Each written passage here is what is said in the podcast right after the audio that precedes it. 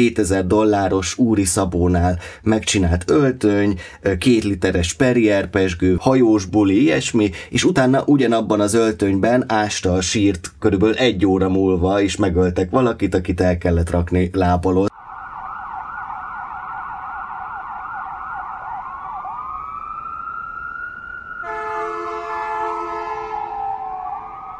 Sziasztok, ez a Tango és Cash 71. adása, én Simon Gergő vagyok, és itt van velem Bezsenyi Tamás, szia Tomi! Szervusztok!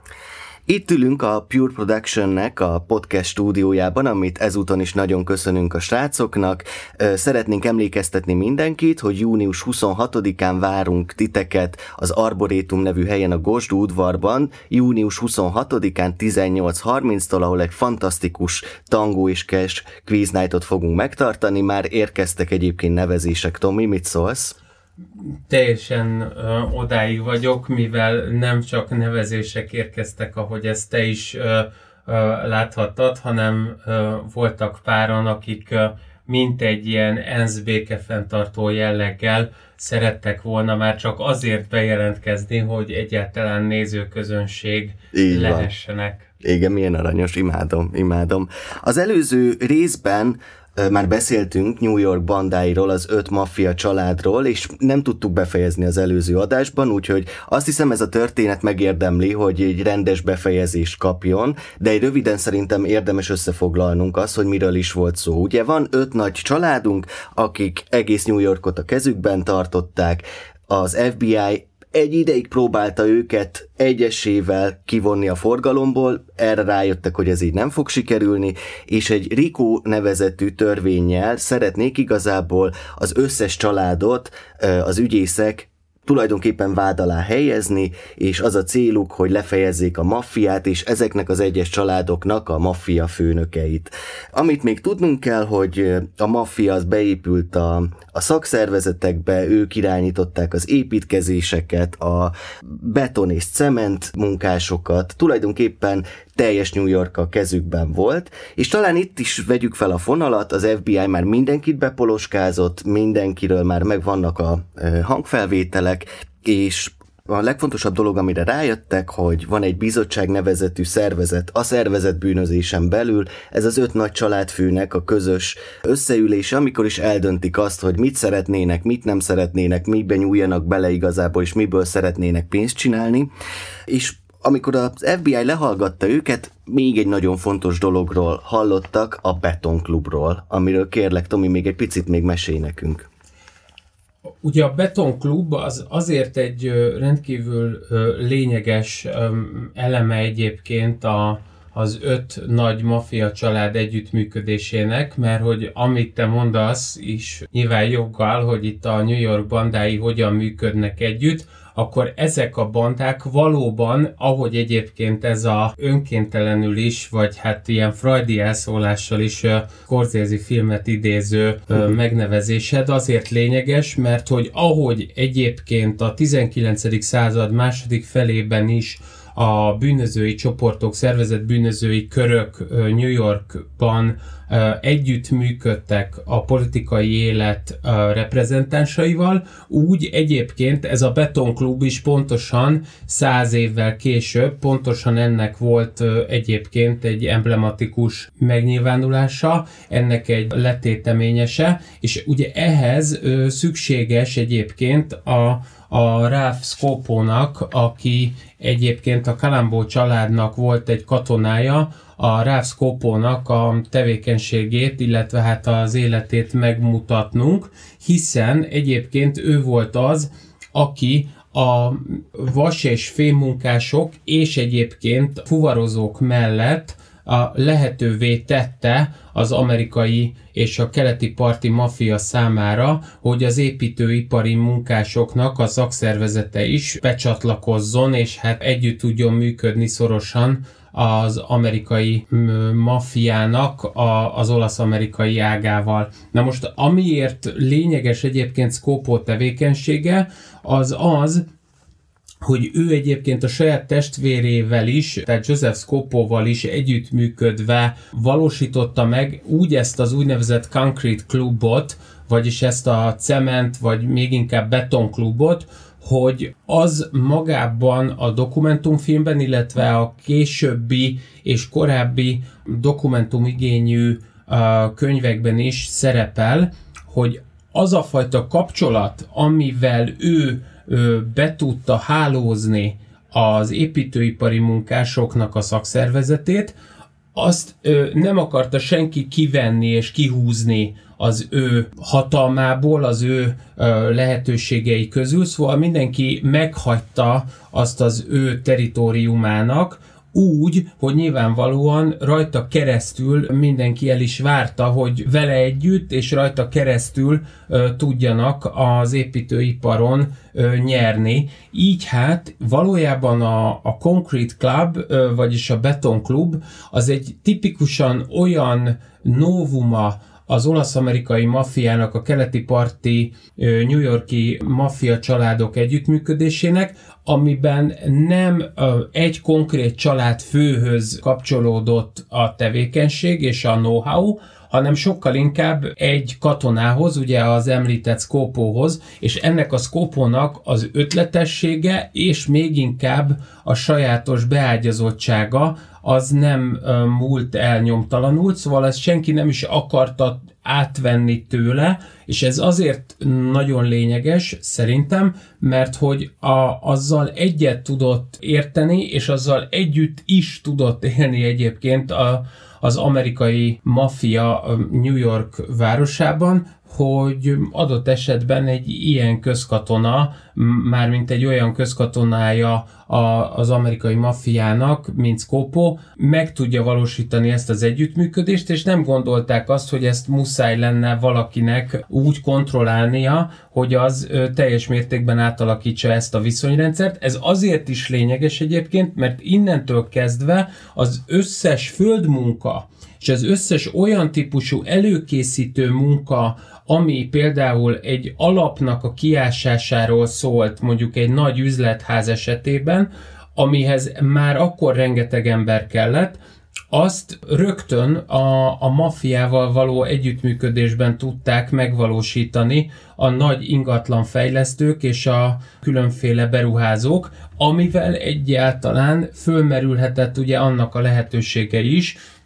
természetesen néhány versenyző, néhány munkavállaló az csak papíron fog ásatást végezni, mert nagyjából akkora ásatást és akkora ásást csinál, mint amekkorát nálunk Aquincum mellett tettek volna a 70-es években, szóval maximum egy ilyen kis mókus ecsettel húzogatják a, a koszta egy-egy plakett vagy egy-egy téglafal alól. Igen, és hát igazából azt még azért talán arról még mesélj egy kicsit, hogy maga ez a betonklub, ez ugye, ha jól tudom, 8 darab vállalkozásból állt, akik hogyan is szerezték meg a munkákat, vagy itt mi volt igazából a lényeg? Ugye az egy nagyon fontos dolog, hogy maga a, a Betonklubnak az együttműködése, vagy pontosabban a Betonklubnak a, a létrejötte, az abból tudott valójában hát kisarjadni, hogy egyfelől a, a város negyedeinben lévő különálló a szakszervezeti bizottságok, illetőleg azon nagy épület komplexumoknak a kialakítása, az összekapcsolódott, tehát magyarán egy nagy utcarésznél, egy nagy városközponti helyen a beruházás és a, az ingatlan fejlesztés és a, a, az abból fakadó előállítása a, annak, azoknak a, az épületkomplexumos alapelemeknek, amik, amikből aztán mondjuk ilyen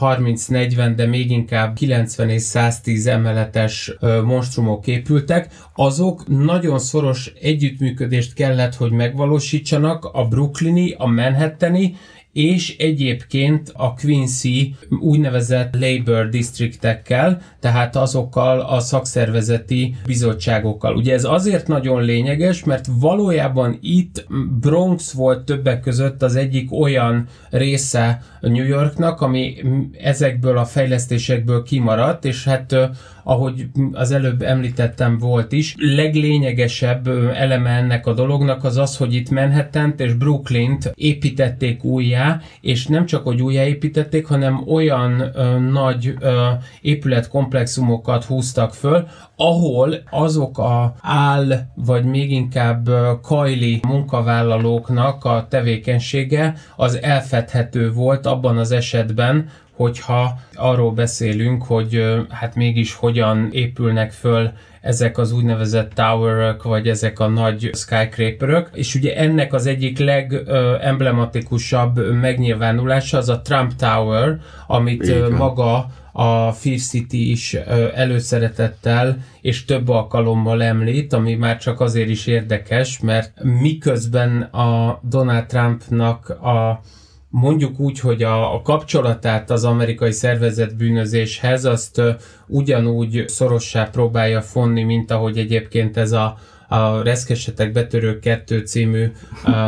filmben, vagy adott esetben a, a Visszajövőbe 2 című alkotásokban megjelenik, tehát egy kicsit ilyen mesés, de mégis hangsúlyos szerepben, azzal együtt egyébként magában a dokumentumfilm sorozatban is lényegesek és meghatározóak azok a személyek, akik aztán később szintén Donald Trumphoz hasonlóan a konzervatív politikai szférán, tehát a republikánus oldalon jelennek meg. Ezeket csak azért említem, mert én azért azt gondolom, hogy akkor, amikor egyébként a lehallgatási anyagokban az szerepel, hogy a Trump Towernél milyen visszaélések, és az, hogy egyáltalán ott 16 milliót kellett lecsengetni, vagy pontosabban visszaadni a befektetőnek, jelen esetben nyilván a Trump féle cégnek, abban az szerintem egy fontos és meghatározó dolog, hogy arról nem feltétlenül biztos, hogy közvetlenül így, ahogy van Trump tudott,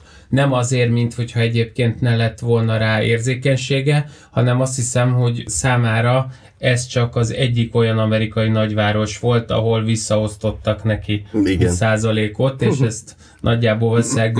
Baltimore és lefelé, hát Washingtonig meg tudta volna más városokban is mutatni. Igen, de azért azt szerintem mondjuk el a hallgatóinknak, hogy így a teljes New Yorki látképet azt a New Yorki maffia hozta létre, tehát ugye a, a Hyattnek az új hotelétől kezdve a AT&T-nek az új felhőkarcolója, tehát hogy mindent igazából. Egyetlen egy sarkon belül három gigaépítkezést is vittek, hogyha akartak. Mondhatjuk az, hogy ez egy panomázás igazából? Abban az értelemben egyébként lehetne panamázásnak mondani, amennyiben egyébként a maga a beruházás az hát nyilván így a többszörösébe került, mint amennyi az rentábilisan hát az alapjául szolgálhatott volna egy ilyen törekvésnek, egy ilyen fejlesztésnek. Ugyanakkor viszont azért nem nevezném teljes értékűen panamázásnak, mert nem véletlenül használjuk egyébként ezt a kifejezést a Panama csatorna megépítése kapcsán, ahol igazából a nagy korrupciós mechanizmusok éppen ellehetetlenítik azt a típusú beruházást, ami célszerűen ki van jelölve. Uh-huh. Így én inkább azt mondanám, hogy ebből a szempontból ez egy olyan panamázás, ami megtartja még a célracionalitását, és innen nézve inkább az lehet talán a legfontosabb, hogy mindezekből a maffia lehúzza a maga sápját, a maga hasznát, de szerintem ez az egyik olyan első pont, ahol a maffia inkább ráébred arra, hogyha ö, gazdasági bűnözőkről lenne szó, akkor ők sokkal nagyobb porintra tehetnének szert. Igen, de azért annyira nem sikerült kizárólag gazdasági bűnözőknek maradniuk, mert néha azért kirepültek emberek az 56. emeletről. Abszolút, és a Ralph egyébként ugye, ha jól tudom, általában nem az irodájában fogadta a vállalkozókat, hanem mindig csak a kocsiában volt hajlandó. Tehát egy órát bent volt az irodában, aztán kiült a kocsiba, és akkor ott várta a vállalkozókat, akiknek ő mindig megmondta, hogy akkor kikkel kell dolgozni, mert ha nem, akkor bajok lesznek, és még ha jól tudom, azt hiszem az építőipari cégek ilyen közös szakszervezeti elnökének még mondta is, hogy igen, emlékeztek arra az esetre, amikor kirepült valaki az 56. emeletől? Na, azok mi voltunk öreg, úgyhogy jobb lesz, hogyha hogy nem ére meg neked 22 ezret, hogy ne legyen baj. Így van, ez, ez egy nagyon fontos dolog, hogy nyilvánvalóan ők úgy szerettek volna egyébként a gazdasági életbe integrálódni, hogy ö, nem tudták és nem is voltak ö, feltétlenül hajlandóak átvenni azt a fajta beszédmódot és azt a fajta kapcsolati érzékenységet, ami ehhez szükséges azért átvenni, hogy hogy jobban integrálódni tudjanak. Erre talán egyetlen egy kivételünk lehetne, ugye a nagy, az úgynevezett Big Paul, a nagy Paul, mint a Paul Castellano, aki egyébként maffia család vezetőként egészen 1985. december közepéig, amíg a Sparks Steakhouse előtt le nem géppuskázzák a John Gotti emberei, addig ő kifejezetten pont ezt a hangulatot és ezt a típusú működésmódot szeretné elérni a maffián belül, részben, és ez egy nagyon érdekes dolog, annak a, az örvén és annak a, a világlátása szerint, ahogy mindez Mario Puzo-nak a regényében és az abból készült Keresztapa című alkotásokban is szerepel, amikor ugye a Diane Keaton által alakított Kay, vagyis Al Pacino, Michael Corleone felesége személyéhez való hűség miatt az ifjú keresztapa megpróbálja elhitetni azt a feleségével, hogy ö, tud ő a maffia családból egy gazdasági és egy vállalati szempontból is érdemleges csapatot és működésmódot hát így hazonírozni, és szerintem egyébként ennek az egész vállalati bűnözéses hangulatnak, és ilyen szempontból a Concrete Clubnak, tehát a Scopo féle tevékenységnek az lehetett talán a legnagyobb hátránya, hogyha meggondoljuk, hogy a 90-es években azért nem találunk már olyan átlépéseket, ahogy hogy kik veszik át ezt, mert egyszerűen ez éppen Castellano megölése, és egyébként a gazdasági bűnözésnek a kikerülése az amerikai maffia szívéből és érrendszeréből, az ellehetetleníti ezt. Mondjuk annak ellenére egyébként, hogy megpróbáltak ennyire fehérgalléros bűnözők lenni, az egyik kedvencem a sorozatban, ebben a dokumentumfilm sorozatban, és hogyha nem mondtuk volna ebben az adásban, akkor ez a Fear City nevű dokumentumfilm sorozat, szerintem ezt nem baj, ha többször elmondjuk így szerintem. Van, mert, így van, mert ezt csak az előző adásban emeltük. Igen, ennyire. igen, igen. Szóval Johnny Vetz nekem nagyon nagy kedvenc karakterem, aki mindig elmeséli, hogy ugye azért lett neki Vetz a neve, mert annyi pénzük volt, hogy mindenkinek korvetteket vett igazából, és neki is korvettje volt, és innen jön a Johnny Vetz elnevezés, és ő mesél arról, hogy 2000 dolláros úri szabónál megcsinált öltöny, két literes Perrier pesgővel nyomulgattak, hajós buli, ilyesmi, és utána ugyanabban az öltönyben ásta a sírt körülbelül egy óra múlva, és megöltek valakit, akit el kellett rakni lábalól. Szóval azért nagyjából így ment ennek a működése. Lényeges, és egy nagyon meghatározó meghatározó pontja amúgy a magának a, a sorozatnak is, hogy azok az emberek, akik hozzászólnak ehhez a, az egész történethez, azok ö, ugye vagy mind olyan informátorai lettek az amerikai és ebből a szempontból a New Yorki ügyészségnek, mint mondjuk akár ö, John Alita, vagy egyszerűen beleszaladtak abba a helyzetbe, mint ö, Michael Francese, akinek már az édesapja is egy komoly maidman, tehát egy nagy menő volt, és ő maga is valójában um, bármilyen hatalmas karakterrel, ha úgy vesszük, itt tekintet nélkül arra, hogy ez most a Gambino családhoz tartozik-e, mint ahogy ezt említettünk, volt a, a Castellano miatt, vagy más családhoz tartozó személlyel egyeztet, hanem azért fontos ez, mert hogy az ilyen típusú ember, mint Michael Francese, az, az igazából azért vált együttműködővé a hatóságokkal, mert igazából nem szeretett volna 30-40-50 évet egyébként letölteni úgy egy börtönben, hogy abból neki olyan komolyabb haszna nincs, és én azt gondolom, és ez egy nagyon fontos dolog, hogy mi itt valójában pentitók, és a pentitók mellett pedig olyan FBI ügynököknek a véleményét, információit halljuk, akik közül az utóbbiak teljes mértékben tisztában voltak azzal, hogy vannak olyan ügyészek, vannak olyan a vádemelés konkrétumait maguk előtt kordó személyek, mint ugye Rudolf Giuliani, a déli körzet központi ügyészi hivatalának a vezetője, akiről lehetett tudni azt, hogy ő politikai karrierre is szert akar tenni ezzel az egész olasz maffia sorozattal, másfelől pedig azt is tudhatták egyébként az FBI ügynökök, hogy most emiatt, hogy egy ilyen fickó szeretné kikaparni önmagának a gesztenyét, nekik sokkal több lehetőségük van arra, hogy kontingenshez jussanak, tehát hogy lehallgatási anyagokat és egyáltalán lehallgatási potenciált tudjanak megvalósítani. Tehát valójában ők ki tudták használni azt, hogy egy-egy ilyen nagy ügyész az politikai babérokra uh-huh. tör, és közben egyébként nem szabad azért szerintem elfelejteni azt, hogy mondjuk egy John Alite, aki egy olyan végrehajtó ember, aki elsősorban az ütőképessége miatt vált lényegessé, ő például az, mert ugye most már mindenkinek van podcastja, nem csak nekünk, hanem mindenkinek, aki tud kettőig számolni, ezért a John Alite is például az első adásában az ő podcastjának, hát elég komolyan beleáll Michael Francézébe, aki egyébként ugye itt a Fear City-ben is szerepel, mint a benzinnel és egyáltalán a gázolajjal való visszaélés egyik ötletadójával, aki egyébként többek között a 70-es években filmproducerként akarja eladni magát, és ugye ez azért nagyon fontos, mert hogy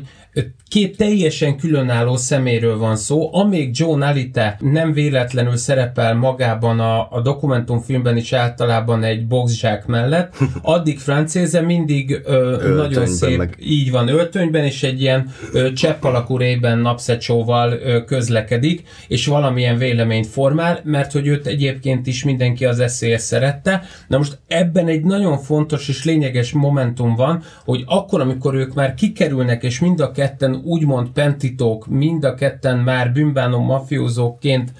média személyiséggé válnak, akkor sokkal könnyebb egy kicsit egymásba is belemarniuk, ami itt nem derül ki annyira a sorozatból, mint amennyire egyébként ez a, a kortárs amerikai diskurzusban és média viszonyok között egyébként teljes mértékben nyilvánvaló, és ez azért lényeges szerintem, mert ebből nagyon jól látszik az, hogy ha bár azt remélnénk, hogy ezek az emberek most már őszintén vallanak valamiről, szerintem még mindig sokkal több az, az a vonal, hogy hogyan ülnek rá a nagyítóra, vagy ahogy mondani szokták a régiek,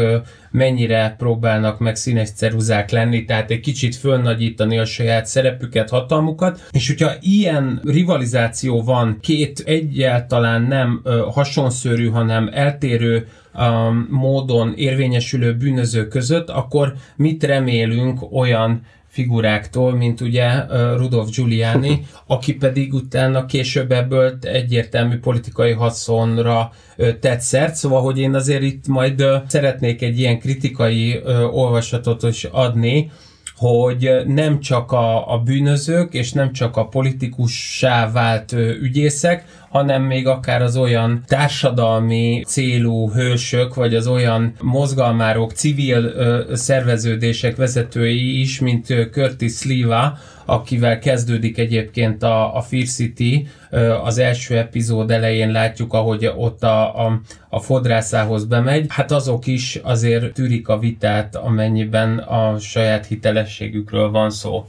De akkor most már, ha őt felhoztad, akkor egy kicsit azért mesélj róla, hogy mit kezdett el ott New Yorkban. Pont a, elvileg ugye azt mondja, hogy a maffia miatt, mert hogy már tűrhetetlen állapotok voltak, és nem lehetett megmaradni az utcán, és emiatt volt szükség egy bizonyos szervezet létrehozására. Ugye Curtis Liva azért lényeges egyébként, mert um, ő um, eredetileg uh, 1977-ben a, hozza létre Magnificent 13-t, a hét mesterlövész, ahogy ezt mi egyébként magyarra fordítanánk, annak a, a, a nevéből fazonírozott és parafrázált 13 fős csapat. Később, 79-re pedig már Guardian Angelsként működik. Na most ez pedig ilyen sapkás fiatal emberekből áll, akiknek a, az ingjén, a hátukon ö, szerepel egyébként ez a kicsit stilizált ö, angyal, aki ugye egyben egy őrangyal is, Um, ők voltak azok, akik Curtis Sliva ötlete alapján rendfenntartó tevékenységet hajtottak végre. Egyrészt nem csak New York utcáin, hanem például a New Yorki metróban. Egy problémám van, megmondom neked őszintén, ez magában a dokumentumfilm sorozatban is probléma, hogy arra nem akarnak reflektálni, hogy hát a 90-es évek elején ö, elismeri Curtis Sliva, hogy például őt nem rabolták el, ö, úgy, ahogy ö, állítólag ugye Stadler Józsi bácsit például igen ö, csecsenek, bár mindenki beszélt folyékonyan magyarul, de legalább őt tényleg elrabolták. Ö, ezeket a, a drága embereket és kiemelten Curtis Sliva-t soha senki nem rabolta el, hanem ő ezt csak kitalálta azért, hogy népszerűséget szerez szerezzen ennek az egész szerveződésnek. És innen nézve egy kicsit van egy olyan problémám, tudod, hogy amennyire Rudolf Giuliani ö, politikussá avanzsálódott ügyés, ügyészi tevékenységéből,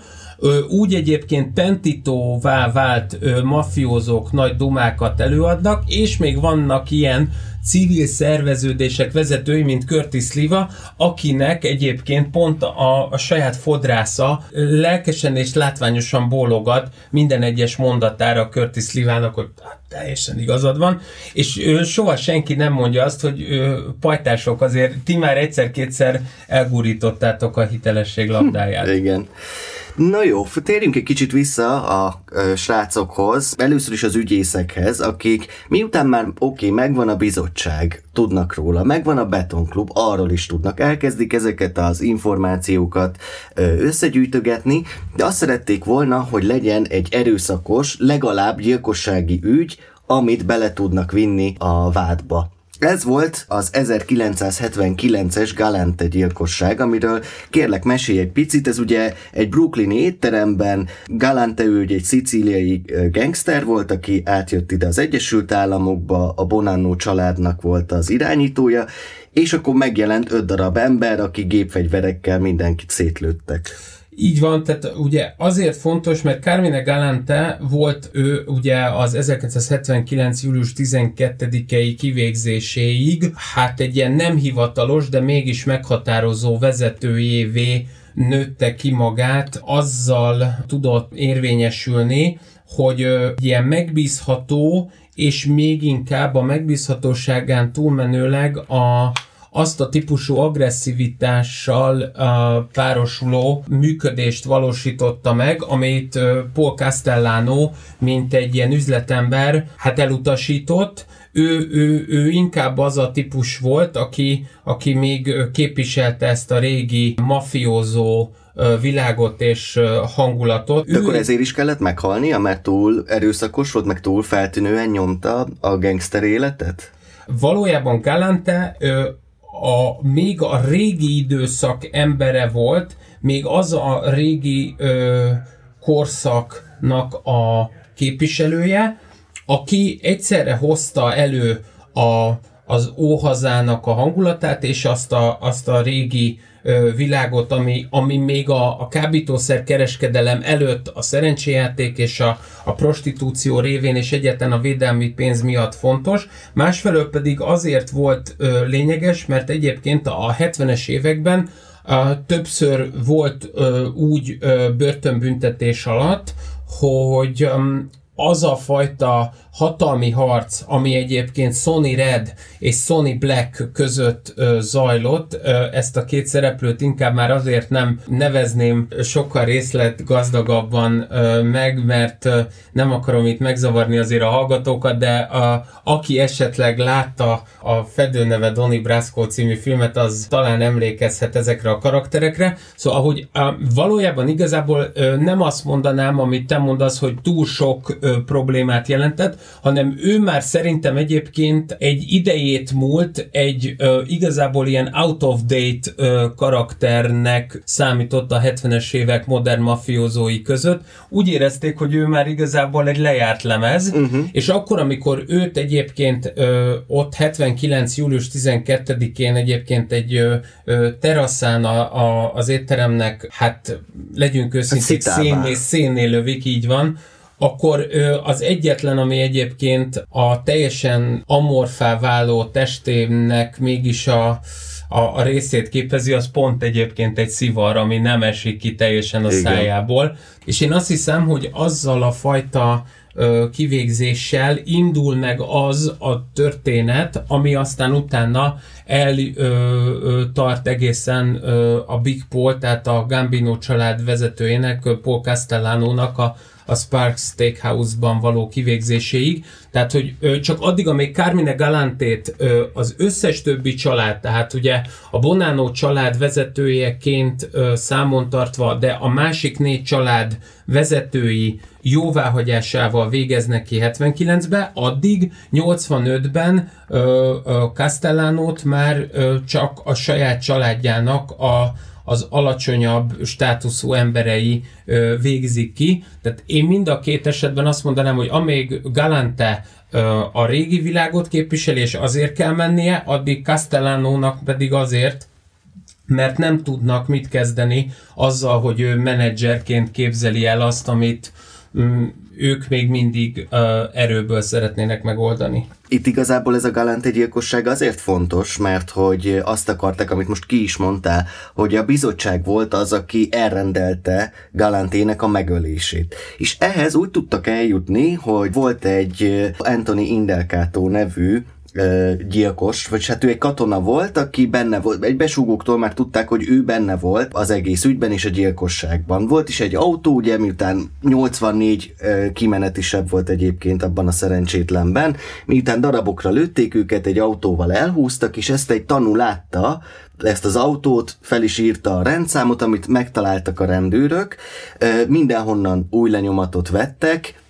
de nem egyezett az Indelkátónak az új lenyomataival, ugye, Tomi? De végül volt egy fordulat a dologban, amiről mesélj kérlek. Hát ugye itt azért fontos egyébként az Anthony Indelikátó, mert hogy ő túl azon, hogy ugye ő Sony Rednek a fia, a, amiatt is lényeges, mert hogy a, az a új nyomat, ami végül is nem m, m, volt olyan könnyen megszerezhető, sőt, ugye nem is találták meg a hatóság tagjai annak a kocsinak a, az oldalán a... a hogy egy kilincsről a van kilincs. szó, amit fél, félretettek, de nem, van. de nem tudták, hogy mi az az új lenyomat, ami rajta van. Mert, mert hogy nem tudták, így van, és ez egy azért fontos, és nagyon köszönöm, hogy mondtad, és így most már legalább mondhatom azt, hogy bátran, hogy azért kerestem a szót, mert egy idegen szó, tényleg, tehát a kilincs valóban, és azt a kilincset ugyan leszerelték egyébként akkor a 79-es ö, ö, nyomozást követően, de um, nem egyezett egyébként Indelikátónak a egyik új nyomatával sem. Na most az derült ki, hogy valójában az ott egy tenyérnyomat, és az a tenyérnyomat az pedig arra mutatott rá számukra, hogy akkor muszáj az ő tenyér lenyomatát megszerezniük. Talán kellemetlen ezt így mondani, de hogy eddigre már egyébként a bőrfodor szálaknak a vizsgálata és elemzése még Magyarországon is azért eljutott oda, hogy, hogy nagyjából egy ilyen kutató, egy ilyen bűnügyi technikus meg tudta különböztetni azt, hogy mondjuk ez egy új begy, vagy adott esetben egy tenyér lenyomat. Minden esetre Indelikátónak a, a, a tenyér ö, származó adatokkal tudták egyébként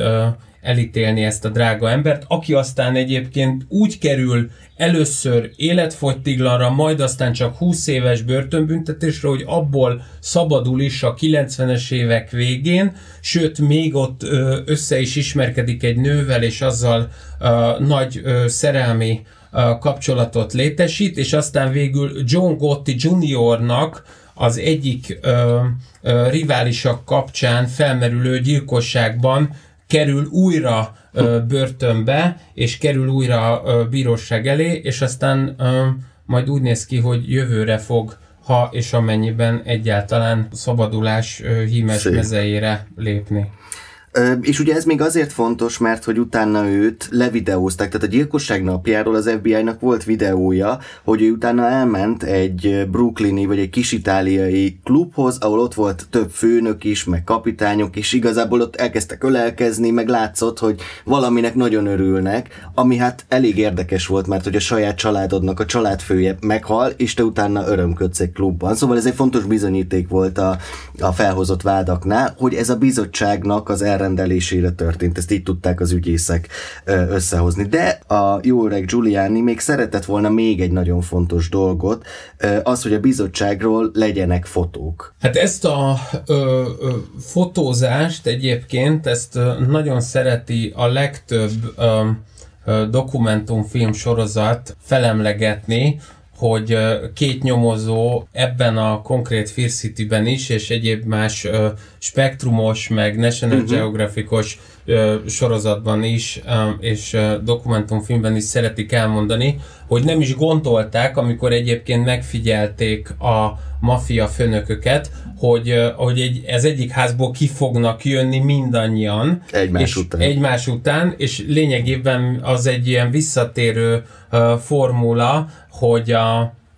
az idősebbi kollega az a fiatalabbiknak, aki a, a, a sofőrülésen ült, annak a vállára tette egyébként a, azért a kamerát, hogy ne is remegjen ennyire a keze, a, és ugye itt az volt a legfontosabb, hogy egy helyről ö, jöjjenek ki a családfők. Én ebben azért azt szeretném jelezni, hogy, hogy ez sokkal inkább szerintem a mai napig is a, inkább a médiának szólt, és ö, akkor is neki szólt, mint sem inkább a büntető eljárásnak, hiszen attól, hogy egy ö, irányból indultak el, vagy jöttek ki, az még önmagában nem volt ö, kétséget kizáró, együttműködésre um, bizonyosságot adó uh, um, hát uh, de akkor sem, ha, ha egy sima házból jönnek ki? Tehát, hogy egy, egy családi házból, hát azért az már szoros. Ez, ez, ez abszolút, ez ö, nyilván egy, egy szoros kapcsolat, hogyha egy helyről jönnek ki, de annyiban szoros, amennyiben egyébként öm,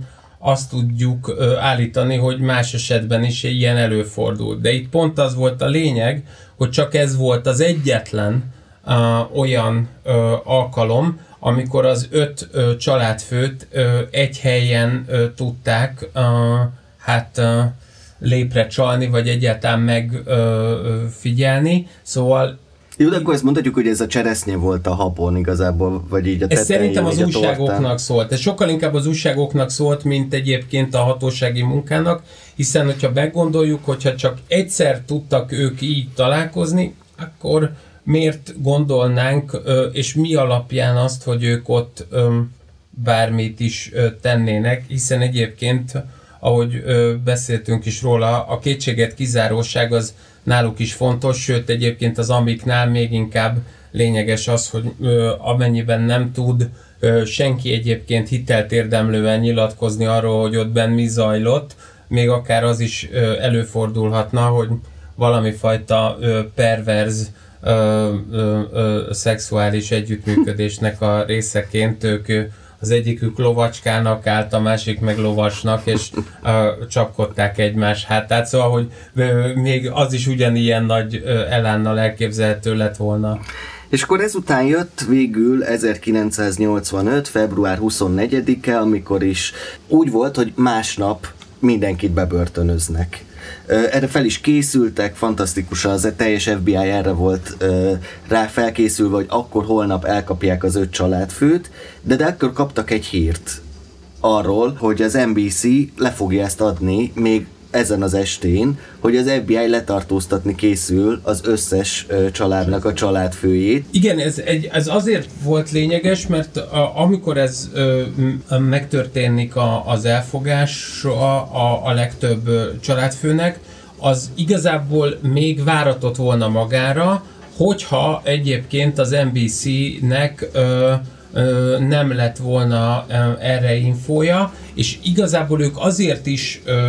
csinálták meg az elfogást, és azért is szaladtak ennyire előre a real, az úgynevezett realizálásban, mert féltek attól, hogyha egyébként kikerül az, az információ, amit az NBC akkor is lehozott volna, hogyha ők nem fogják el őket, hogy, hogy eljárás van a, az öt családfő ellen, hogy akkor az igazából keresztbe vágja az ő nyomozásukat. Úgyhogy például túl azon, hogy a, az öt nagy ö, családfőt igazából a, a Lukéze család ö, akkori vezetőjét leszámítva, a, mind a négy ö, másik családfőt ö, elfogják, az azért is volt lényeges, mert tudták, hogy akkor a valami fajta konspiráció meg fog indulni, és ö, magának a Fear City-nek egyébként szerintem egyik legszemléletesebb és az egyik legjobb ö, pontja, ami nincs olyan nagyon ki um, bontva vagy kiemelve, hogy pont a, az említett Gambino családfőnök, ugye a Paul Castellano, az a, a, volt az a személy, aki amikor ott ül bent már elfogását követően a, az FBI-os autóban, akkor értesül arról, hogy be volt poloskázva a háza, Igen. ami ugye azért lényeges, mert ő számára nem is az volt a legnagyobb gond, hogy a legtöbb ö, bűnügyi ö, szempontból, ahogy ezt az előző adásban ott a, a CNN-es kábel televíziója miatt már ö, ö, átbeszéltük, az a fajta együttműködése és konspirációja volt számára terhes, hanem az, hogy egyébként ugye hát reszelte, hogy ö, szexuális kapcsolatban volt a, a saját bejáró nőjével, és Igen. ezt ő rendkívüli módon szégyelte. Nekem még az is nagyon tetszett, hogy a Tony Salernónak, ugye a Fett Tonynak az ügyvédje elmondja, hogy még akkor volt talán 34 éves, és az elején nem is mert beszélgetni vele. Tehát nem mert, nem mert megkérdezni, hogy ezt most tényleg megtették, tényleg megölték, semmit nem mert. De a Tony Salerno megmondta neki, hogy öreg, figyelj, most ha már itt vagyunk, akkor nyugodtan Most kérdezd meg, mert most már van. el fogom neked mondani, mert ennél szarabb helyzet már, már nem igazán lehet. Így van. Tehát vele ennyire jó fej volt a Fettoni a, az újságíróktól, meg mindig, amikor kérdeztek tőle valamit, akkor, amit ezt te is mondtad talán az előző adásban, hogy meg visszakérdezi, te újságíró, vagy igen, akkor bazd meg magad. És is. ez egyébként azért is fontos valóban, mert hogy pont ennek a Galante féle világnak még egyébként az egyik ilyen utolsó csimbora szója, aki, aki mindenképpen rágja amúgy a szivarját, és ö, megpróbál úgy érvényesülni, és úgy érvényesíteni a gondolatait, hogy alapvetően erőszakos. És ebből a szempontból ez egy fontos dolog, hogy, hogy azt hiszem, hogy, hogy itt egyébként ebben a nagy ö, commission trialben, ami itt ö, 85 és 87 között jött létre végül is, abban még ezeket a régi vágású uh, mafiózókat kellett uh, elfogni, akik sokkal kevésbé voltak érzékenyek, és sokkal kevésbé volt uh, figyelmük arra, hogy, hogy kihasználják egyébként a médiát. Szóval ők sokkal inkább még megorroltak, és uh, támadó perspektívát vettek föl a média képviselőivel, szemben aztán a későbbi évtizedekkel. Igen, talán akkor mondhatjuk azt, hogy Paul Castellano volt az első, aki legalább ráérzett arra, hogy a médiát is használni kell, meg hogyha ott mutatsz egy képet magadról, akkor az az embereknek is a szimpátiáját ezáltal elérheted, és ez később tényleg az Escobártól kezdve mindenki ezt nagyon erősen kihasználta, és erre épített. Igen, a Castellano az nem csak, hogy e- ezt a típust képviselte, hanem a Castellano talán annak is egy letéteményese volt, hogy, hogy ő magáról is úgy gondolkodott, mint egy, mint egy menedzserről. Tehát az, amit ugye Michael Corleone is próbál elmondani a, a Kane-nek, a, a, a Diane Keaton karakterének, a, a, a keresztapa első részének a végén, meg a második ö, a etapban is, hogy hát ö, a, a, a Corleone családot azt egy legitim vállalkozássá tenni. Annak volt ő egyébként egy ilyen, mm, hát egy ilyen sajátos üdvöskéje, és azt hiszem, hogy ez az, ami igazából nem tudott ö, működni, és ilyen értelemben pont az a fajta szándékolt tudása, vagy szándékolt célzatos ö, elképzelése a keresztapának, az az, ami nem tudott ezek ö, nek az embereknek a működése miatt megvalósulni, szemben azzal, ami viszont ha bár a, ö, pont a filmsorozatban ö, problematikus volt, tehát mondjuk a James Caan karaktere, ugye Sunny, a ö, Isten nyugosztalja nem volt túl jó Don, ahogy mondja ezt Vito Corleone, Marlon Brando karaktere. Na az, tehát ez a fajta ö, erőszakos tevékenység és működés az, ami viszont ö, pont, hogy megmutatkozott szerintem itt a, egyébként a Castellano ö, legébb puskázása mellett a másik négy ö, bandafőnöknél. És mi lett egyébként az utóélete már, mint hogy ki, ki hány évet kapott, vagy mennyire sittelték le őket, aki még Itt életben maradt? a, a, ö, tehát az volt a, a legnagyobb probléma egyébként magával az ügyel, hogy ö, mindenki, aki a, a ö, maffia ö, vezérként szerepelt a, a történetben, ők mind 25 ö, és 30 év között a, kapták meg a saját ítéletüket, tehát ilyen értelemben a teljes mértékben újra kellett szervezni, és újra kellett formálni azt a maffia hálózatot, ami egyébként mindig is jól tudott működni. Tehát ilyen szempontból mondhatjuk azt, hogy a, a, a Rudolf Giulianiék jól szervezték, jól találták ki egyébként ezt a, ezt a Mafia Commission Trial-t, mert új vezetőknek kellett érkeznie, és ezek az új vezetők egyébként egy-két kivétellel kevéssé tudtak aztán hosszú távon érvényesülni, és az alatt azt értem egyébként, hogy a legtöbb maffia vezér egyébként az az új korszakban is csak pár évet élhetett meg. Ugye itt a, a Castellánónak például a halála december derekán 85-ben, ugye úgy, hogy ahogy az előbb említettük, februárban elfogják őket, az nagy, nehe, nagy problémát jelentett, hogy akkor a big polt, a nagy polt, azt már nem tudják eljárás alá helyezni, de ugyanakkor viszont voltak olyan problémák is, mint a a Genovese család, ahol pedig egyébként az, hogy a, az akkor a Genovese család úgymond ö, vezetője, akit az előző adásban is már említettünk, mögé meg lett építve az egész nagy ö, maffia klán szerveződés, ö, csak a 90-es évekre ö, sikerült azt ö, egyébként kideríteni, hogy hát ö, bizony-bizony Vincent Gigante volt az, aki a valódi vezetője volt például a Genovese családnak, egy kicsit ilyen csak egy kis pánik kettő hangulattal, tehát így a Harold uh, filmjének a főhőségként szereplő Robert De Nirohoz hasonlóan, aki boxolóból egy ilyen félhülyének mutatta magát a 60-as évek végéig, és onnantól pedig egyébként úgy volt vezető, hogy, hogy nem is hitte el senki, hogy ő egyébként egy befolyásos személy. Szóval én ezért mondanám azt, hogy, hogy ha bár minden vezért le tudtak lőni, és minden vezért és minden vezércselt meg kellett tenni a saktáblán, az szerintem nem járt együtt olyan típusú strukturális átalakulással, mint amekkorát egyébként szerintem a 2000-es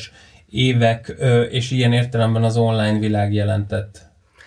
Köszönjük szépen, hogy meghallgattatok minket. Még egyszer azért elmondom, hogy várunk titeket június 26-án a Tango és Cash Quiz Night-on. Nem sokára jelentkezünk a következő adással. Sziasztok! Sziasztok!